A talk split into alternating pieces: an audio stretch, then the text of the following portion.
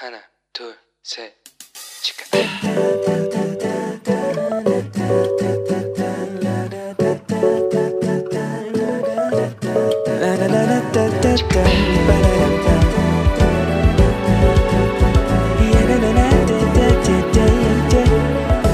Here we go. Hello，你这个星期过得好吗？ 我是你人生梦想应援团的头号粉丝 Annie。哇哦，今天是二零二三年喽，大家今年的新年都怎么过了呢？其实圣诞节的时候啊，我还在赶那个期末的报告，所以圣诞节的时候其实没有好好的放假休息哦。那一直到了跨年的时候，才能够小小的休息了一下，去做了一个小旅行。不过啊，今年十二月的雪真的下了很多又很大，其实连汉江、首尔汉江的那个就是湖和江面都提早结冰了。可能很多人会觉得很兴奋啊，哇，可以滑冰啊，可以滑雪啊。但是其实，哎，你到了冬天之后，就会比平常更宅，因为只要走出门，我就觉得好冷哦。如果除非必要，我真的不想出门，我实在太怕冷了。所以感谢上帝，让我可以有一个温暖的房间。但是啊，我知道，就是像美国啊、日本跟韩国，其实很多地方啊都在暴风雪当中过了圣诞节。那很多人呢，也都经历了停电啊，没有办法出门去购买食物的不方便，甚至有很多人因为这样子而丧失了生命。希望在世界各地的石头们的听众，大家都要多多保重，好吗？我也会为大家祷告的哦。好的，今天呢，我们一样是今日领袖的单元，所以啊，我一样要为大家先介绍一下这个单元呢，是由希望之书以及美国领导学界、管理界的传奇大师约翰麦斯威尔所率领的 Acquit 装备施工、戏剧圣经，还有我们 Wow CCN 中文台共同制作播出。不论你是什么年纪，或者是你身处在世界的哪一个地方，我们都欢迎你的加入。如果有需要学生手册的话，也可以在我们的节目栏的下面私密留言，好吗？在韩国的朋友可以写下您的姓名、联络电话跟地址，或者你是住在其他国家的话也没有关系，你留下 email 给我们，我们也可以传送给你，好吗？今日领袖啊，有四个很重要的目标。第一，就是帮助大家可以去辨识好领袖的特质；第二，去认识耶稣，他是如何去实行仆人领导的；第三，评估自己以及提升自己领袖力的成长；第四，练习成为一名领袖，并且增加自己领导其他人的技巧。所以，也就是说，透过今日领袖这个课程，最重要的就是来帮助我们自己去了解，到底什么是一位领袖应该具备的特质。同时，我们也可以逐渐去发掘我们自己的特质。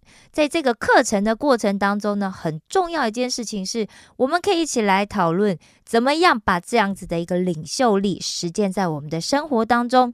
并且我们可以去掌握做一位好领袖的技巧。这个课程非常适合每一位基督徒，或者你虽然还不是基督徒，但是你很愿意打开心来认识上帝的人，因为这样子的人呢，都是被上帝呼召要成为领袖的哦。在前几次我们已经谈过了四个领袖的特质，也就是影响力、意向、正直跟成长。影响力就是一种能驱使人们一起合作、完成更大目标的能力；意向就是一个目标、一种启发，或是引领你生活的意念。正直呢，就是真实活出言行一致的生活。成长是一个让你渐渐变成你受造样子的稳定过程，而成长需要的呢，是专注、主动和明确的目标。那我们今天要一起学习的，就是领袖的第五个特质，也就是主动。麦斯威尔博士曾经讲过啊，愿意主动并且努力付出行动的人，将有成功的可能；但不主动，将注定失败。哇，好可怕，要注定失败了。不知道大家觉得主动代表是什么意思呢？也就是说，你会怎么去定义主动呢？不如我们先来讲讲主动的相反词好了，大家应该可以很快的就回答我，主动的相反词就是被动。我想大家应该也可以很容易就告诉我说，被动的定义，被动就是要受到外力的影响才会开始行动，这就叫做被动，对不对？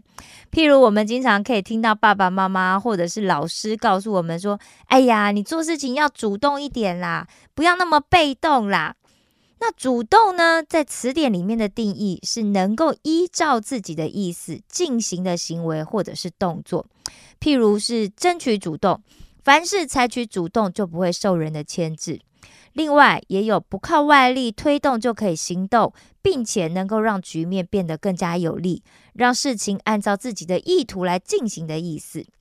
那经过这个单元的课程呢，我希望可以帮助大家更了解主动到底是什么。请大家先翻到学生手册的第十八页，你可以看到一个大大的“主动”两个字。下面呢有两句，请大家在这个空格里面填上我们这个课程最主要的目标。我们在今日领袖所谓的主动到底是什么？好，大家准备好了吗？好，主动是看见需要，并有勇气付出行动。我再重复一次，主动是看见需要，并有勇气付出行动。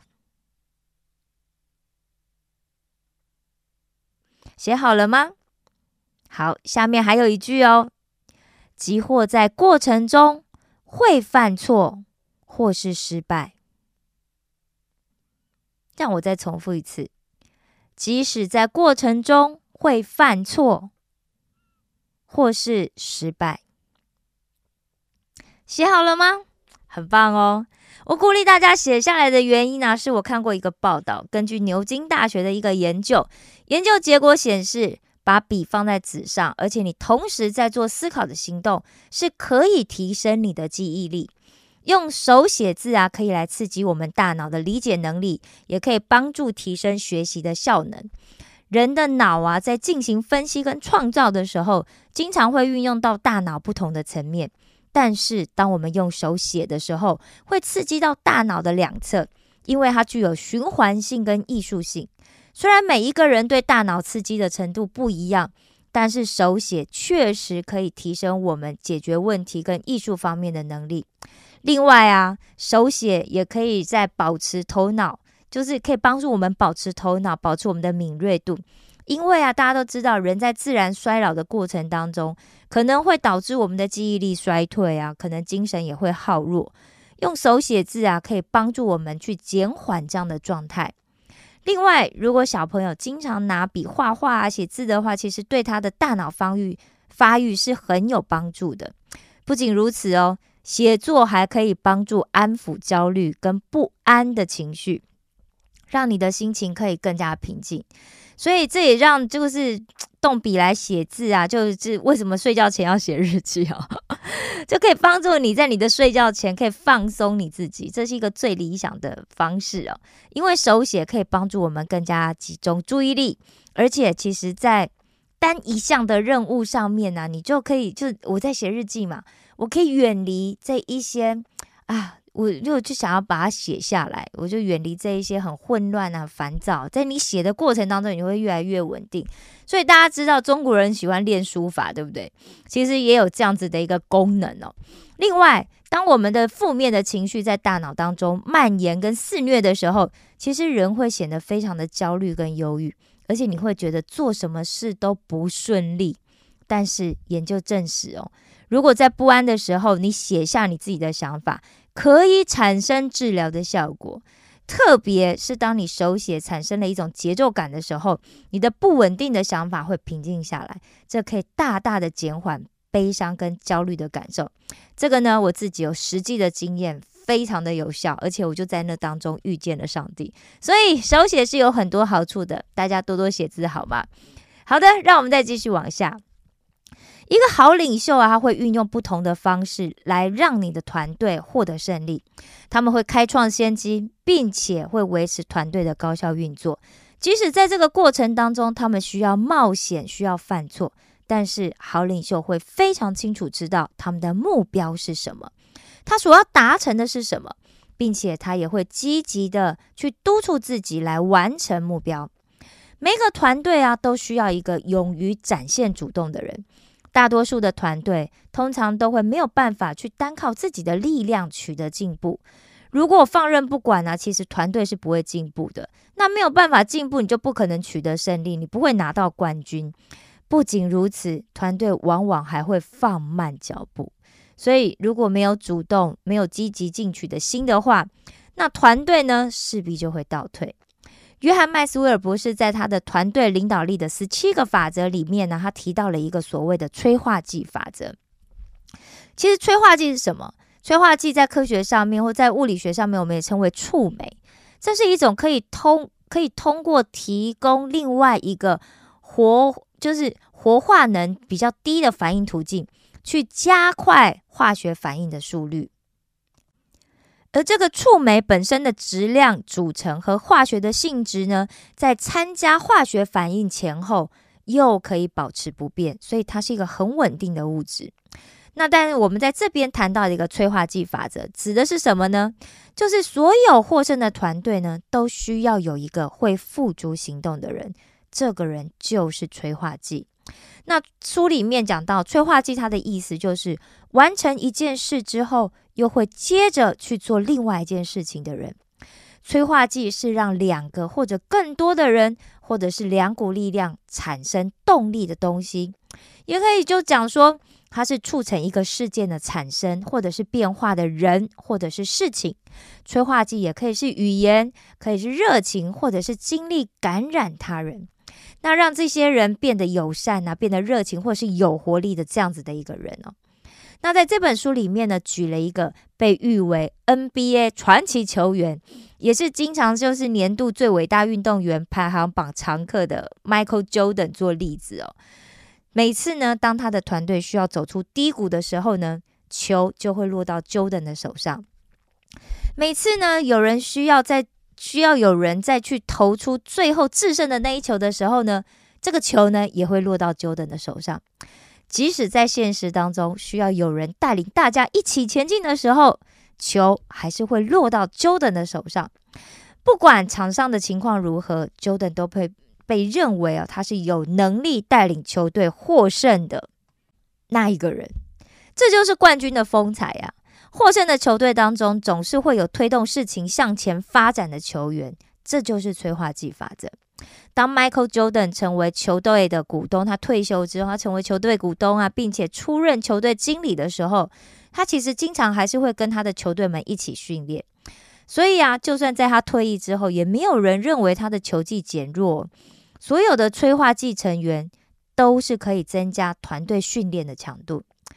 那对于 Jordan 他退役之后仍然亲自下场训练这件事，有一个体育评论家是这样子讲的：他展现出自己的本色，他所带领的球队训练课也因此跟之前大不相同，开始变得既充满活力又富有乐趣。那 Jordan 怎么回应呢？Jordan 说。我们每天都应该期待这样的场面。实际上，我告诉他们，他们不应该等我来展示他们的魅力。我只是试着让他们集中注意力，向他们发起挑战，说我该说的话。如果他们能用心跟我比赛，就能用心迎战任何队伍，这会非常有趣。这个就是催化剂成员的风格，他非常的乐在其中。催化剂的人呢，他喜欢激励团队，推动事情向前发展，尽一切的努力把团队送上更高的水准。如果催化剂成员呢始终都可以做到这一点，那么他所带领的团队就会变得有所期待、自信满满、士气高涨，最后就可以给人带来惊喜。这就是催化剂法则。特别在关键时刻啊，催化剂的成员就会显得非常重要。无论呢，他是实现了艰巨的任务的销售人员，或者他是发挥了重要作用的球员，还是是一名帮助子女在人生关键时刻赢得自信的父母，如果没有催化剂，这个团队就没有办法实现伟大的目标，甚至他没有办法开拓新的领域。因此，在每个获胜的团队当中，总是有推动事情向前发展的领导者。我们可以看见催化剂的成员，他不是在单一的环境里面它才会产生。我们可能在家庭里面是这样，我们可能在工作里面是这样，我们可能在运动上是这样，我们可能在我们的学校里面也是这样。催化剂是一个人展现主动，并且带出团队潜能的人。他们有热情、有才华、有创意、慷慨，还富有影响力。而最重要的是，他们不愿意接受失败。好领袖啊，是一个团队当中的催化剂。当没有人踏出第一步，没有人付出行动的时候呢，领袖就必须要在团队中展现主动。所以啊，不论处在任何领域里面，或者是带领怎么样的团队，领导者总是有一些跟其他成员不同的催催化剂的特征。那这些特征到底是什么呢？我们就来看看催化剂的第一个特征呢，就是拥有敏锐的直觉。催化剂能够感觉到别人感觉不到的东西，他们也许可以发现对手的弱点，很容易就会灵光乍现。也有化劣势为优势的能力，他会运用他他们感觉得到的任何东西来帮助团队取得成功。根据团队的类型不同，他直觉的表现方式也会不同。因为啊，团队的目标决定了团队的价值观。另外还有一个原因，就是人在自己天生擅长的领域里面，会拥有最敏感的直觉。因此，如果是一个小型企业来讲的话，催化剂可能就是那个可以嗅到别人没有察觉的机会的企业家。那在政府部门或者是其他的非营利组织来说，催化剂也许就是单单凭着直觉就可以辨识领导力，并且可以招募到才华横溢的志愿者的人。那对于一个橄榄球队来讲，催化剂也许就是可以察觉到防守的队员他反应不及。然后，因此可以迅速组织进攻，并且赢得比赛的四分位。虽然呢，依照我们所处的环境不同啊，但是催化剂都会拥有不同的擅长。不过结果都是一样的，那就是催化剂能够察觉机会，让他所处的团队获得最大的好处。第二个呢，就是善于交流。为了能够推动团队向前发展，催化剂其实会讲一些其他成员不会讲的话。有时候他们是为了跟团友对 团友队友分享哦自己凭直觉感受到的东西，以便为了迎接挑战的时候做出更充分的准备。有些时候呢，他们这样做只是为了想要激励呀，或者是鼓励其他的人。他们通常知道什么时候应该去激励队友，什么时候又该踢他一脚。所以，只要看到一支队伍突然发生转变，或者是士气高涨，就一定可以看到这个队伍当中有人在讲话，并且他在指挥、激励着所有的人。在强势政治的领导人身上，其实我们也可以看到这一点。比方说，以前的英国首相丘吉尔，或者是美国以前的总统罗斯福跟甘乃迪等等，他们都用他们的话语改变了世界。他们就是一个善于跟人沟通的催化剂。第三个呢，就是满怀热情。催化剂能感受到别人感受不到的东西，他们对自己所做的事情充满热情，并且也想跟其他人分享这一份热情。有的时候啊，激情就会像有节制的怒火一样的爆发，然后他就去实现他所在的领域的目标。但有的时候呢，他也会表现得像一个极富感染力的热情。但是不论是用什么样的形式来表现。他总是可以激励团队走向成功。第四呢，催化剂是才华洋溢的，催化剂能够做别人做不到的事情，因为他们不仅满怀激情，而且他才华洋溢啊。如果他离开了专业知识和擅长的领域的话，其实很少有人可以成为催化剂。主要的原因呢有两点：第一，有才华的人通常知道成功需要什么。但是如果连在个人层面取得成功所需要的技能他都没有掌握的话，那就不用谈可以把团队送到更高的地方了，对吧？因为根本做不到啊。第二个原因呢，就是催化剂会对其他的团队成员产生影响。如果自己表现的不够好的话，那么就没有办法赢得队友的信任，也就没有办法对他们产生影响啊。催化剂需要跟别人分享自己的才华。帮助他们取得进步。没有擅长的事情的话，就没有可以跟人分享的东西了。第五，催化剂是富有创造力的。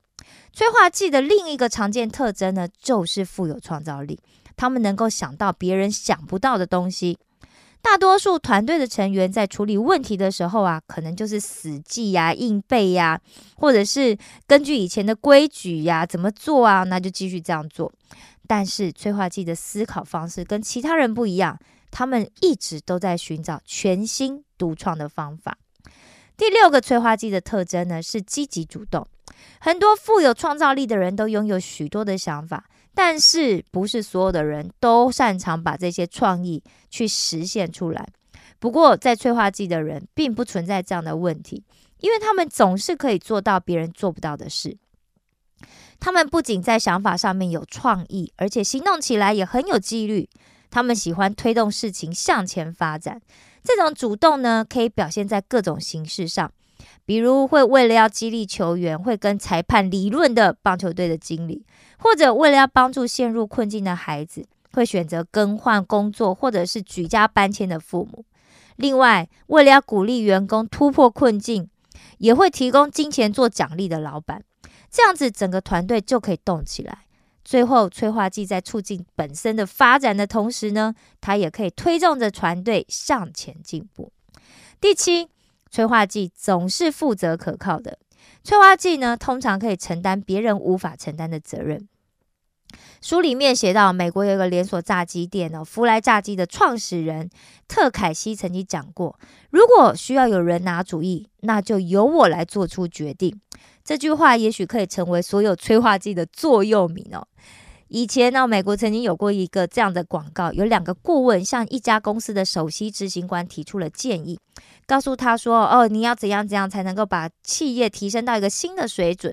他们就讲说：“你应该要怎么样去更新公司的电脑系统啊？你要怎么改进你的这个配送系统啊？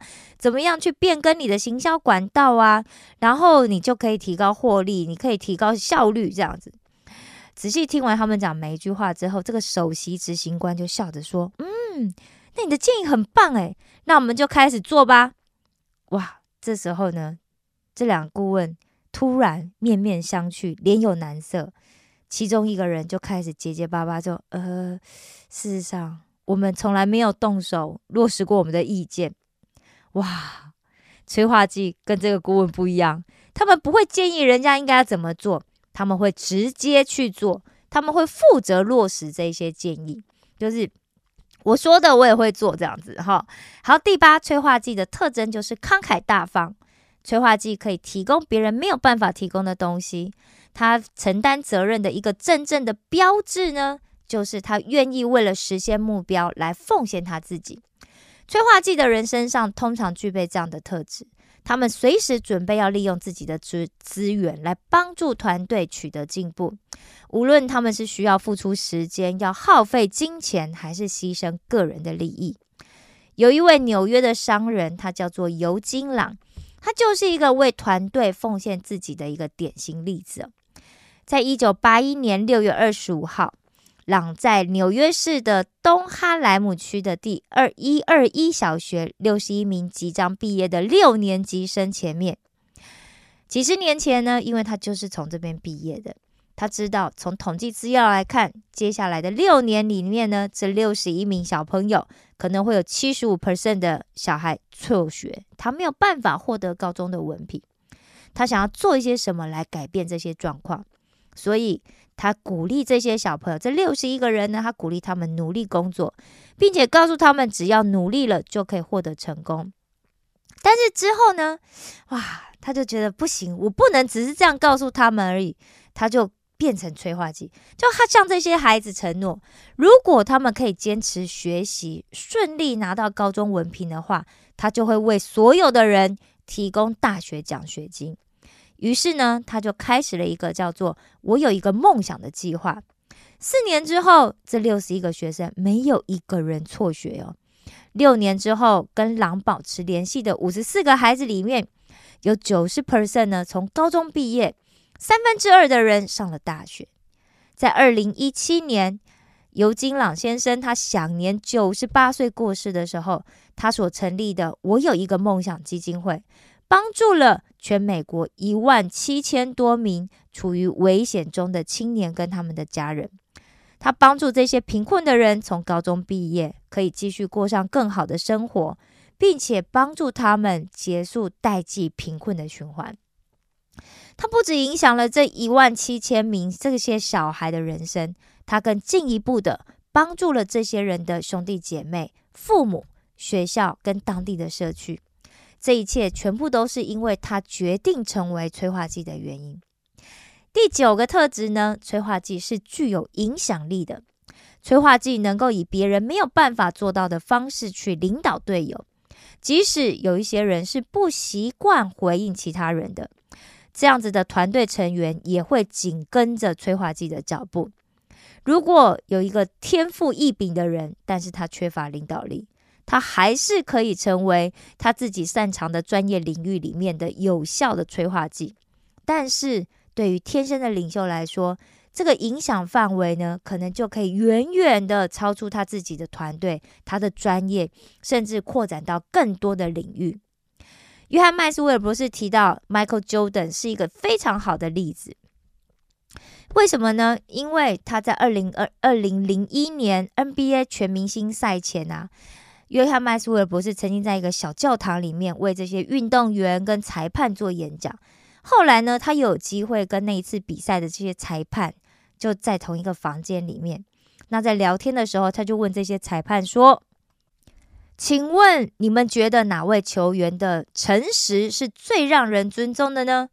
结果所有的裁判的答案一致都是 Michael Jordan。其中有一名裁判他就特别讲哦。曾经在一场势均力敌的比赛里面呢，对方的球员丹尼安吉在三分线附近呢投篮得分了，但是因为当时的你知道那个是古老时代的那个判断判读技术没有那么好，所以没有办法确定当时他是不是站在三分线外，所以呢裁判只判了这个安吉得了两分，但是随后立刻就有人叫了暂停。那在这个过程当中呢？另外一名裁判就去问了这个丘登，他说：“哎，对方这个球员的投篮是不是真的是有效的三分球？”丘登说：“没错，他确实投的是三分球。”哎，大家知道吗？在球场上，篮球场上，尤其最后紧要关头，那一分多重要啊，对不对？果然，这些裁判呢，就判给了这个安吉三分哦。为什么呢？而且这还是对方的球队哦。因为 Jordan 是非常诚实的人，而且他的影响力让裁判就改变了主意。请检讨一下，呃，不能说检讨，我们来检视一下，我们是不是有具有上面的这些特质呢？如果有的话，那我相信你已经是一个非常好的催化剂了。在关键时刻，你的表现将会提升到一个全新的水准，并且带领身边的人一起登上新的高峰。如果没有呢，也没关系哦。今日领袖课程就是希望可以帮助你透过学习，然后实践在你的生活里面，让你可以成为一名卓越的领袖。好的，现在让我们再回到学生手册的第十八页，好吗？好的，来，根据麦约翰麦斯威尔指出，哦，可以帮助团队赢得胜利有三项重要的指标，请大家来把它写下来。第一项指标呢是。意向一致，我再重复一次，意向一致。第二项指标呢是技巧多元，我再重复一次哦，技巧多元。第三项指标是领袖智力得胜，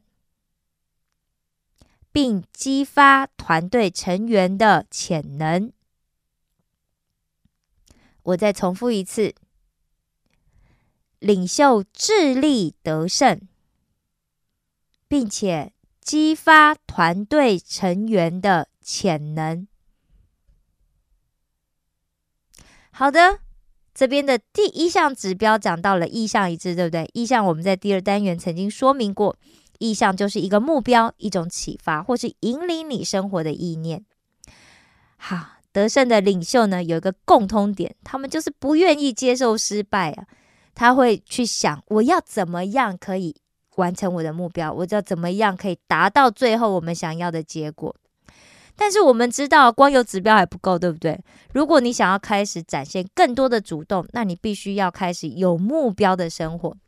所以，我们需要在生活里面实践。请大家在学生手册第十八页写下下面四个有目标的生活。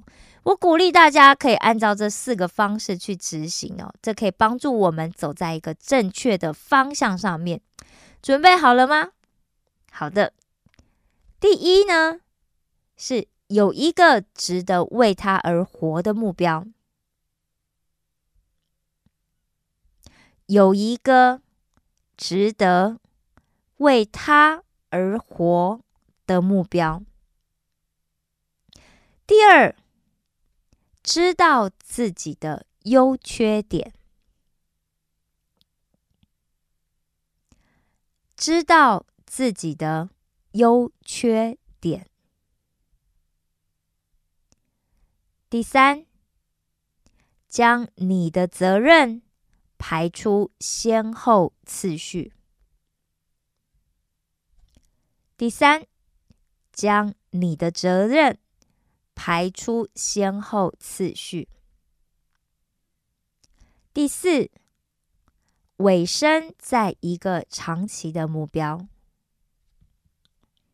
第四，尾声在一个长期的目标。好的，第四个是关于一个长期的目标，对吗？我建议大家检视一下你现在每天的行程，然后写下一个你觉得身为一个领袖可以更主动的生活方式，然后每天起床后就宣告这个你觉得值得为他而活的目标，借由每天这样子念出来呀，或者是你贴在你的，像我喜欢贴在我的书桌的正前方哦，就借由这样子来提醒我自己生命的目标。如果你跟我一样是个基督徒，也许你可以运用下面这样的公式来定定你的目标。那公式是什么呢？就是上帝加上我想做的事等于我的目标。例如，我想更多更深的认识神，并且我想给他带来荣耀。像我之前呢，就是有了这个觉得要透过圣经啊，去落实在教育里面，才可以帮助这个世界脱离罪恶的想法，这个目标，所以我的本科才选择了读基督教教育跟心理商谈。然后，因为我又特别对儿童跟青少年是我特别有负担，我特别关心他们，所以我又复修了青少年的专业。我就是这样子依照着我的目标，一步一步的完成。但是这一些呢，不是因为我想要得到什么大成就啊，或者是赚大钱啊，成为什么知名的人啊，不是，而是因为我希望有更多的人可以认识神。那我自己也希望，我可以在做这些事情的过程当中，如果真的我有获得一些什么成就的话，那我可以大声的告诉别人，那是因为上帝的恩典，好吗？所以我们的目标啊，除了要想可以具体执行在哪个方面之外，我们要去善用你的恩赐之外。我觉得箴言三章二十七节那一句经文也是一个很好的参考，那就是你手若有行善的力量，不可推辞。当我们的生命有了目标之后，我们就可以找到我们渴望，但是却一直得不到，一直回避我们已久的幸福。我们也会发现呢，我们一直想要的满足，会随着我们生命的优先次序的改变而找回这份满足。另外，了解自己的优缺点也是非常重要的。我曾经提醒过大家，你要多多的去发展你的优点，而不是一直在缺点上钻牛角尖。诶，但是大家不要扩大解释说，诶，那诶，你说我可以不要改我的缺点，不是这个意思哦。我的意思是，你要在你擅长的事情上面更多的去发展，而不要在你不擅长的事上一直执着。哦，你要在你有热情的地方去发展，不要在你觉得哦你不擅长，你又做起来很讨厌的事，你就一直执着哈。你要用你的优点去战胜你的缺点，所以你可以在空白的地方写下你想要怎么做。例如我写的是啊，今天我会认真的学习八小时，并且绝不会拖延。好，建议大家呢，就趁现在在听节目的时候，去写下属于你的，好吗？这也是帮助你自己不要拖延的方法之一哦。我就当下就把它完成。最后呢，就是把你的责任排出先后次序，这样可以帮助你知道今天该做什么，并且不受干扰的完成。那我会怎么做呢？我通常会在晚上睡觉之前写下我明天要完成或者是预计要完成的代办事项，然后标记，因为有一些可能不是明天一定要做的嘛，哦，就我就标记要完成的日期。这样子呢，第一，我不会等到我要睡觉了，我还一直在担心我会忘记我要做些什么事情。第二，隔天早上一起来，我就可以照我所列出的这些事情一项一项去完成。我一般呢，就是会，我如果坐下来写，我就是想到的我就先写，我等到全部写完，我再按照先后顺顺序去标一二三四，然后再依照顺序去完成。这样子的方法可以让我很快的就在两三分钟里面就写完这些代办事项。然后我就安心的上床睡觉。如果你没有自己适合的方式，也许你可以试试看我的方式，好吗？好的。透过了今天的说明，你学到了什么吗？你最喜欢的又是哪些部分呢？很期待大家可以透过节目的留言栏来跟我分享，好吗？别忘了，我总是在等待你的回应哦。好的，现在让我们一起来做一个今天结束的祷告。亲爱的天父上帝，谢谢你。让我可以把时间分别为圣，来学习如何成为一名卓越的领袖。也谢谢你让我明白，主动是一件多么重要的事。愿你使用我成为一个催化剂，让和我相遇的每一个人都可以朝着为你得荣耀的目标前进。我生命里的每段时间都在你的旨意和爱你，因为。你是用善良来用引导我的神，我感谢赞美你。这样的祷告是奉我主耶稣基督的名求，阿门。我爱你们，为你们感到骄傲。石头们的青春日记，我们下次见哦。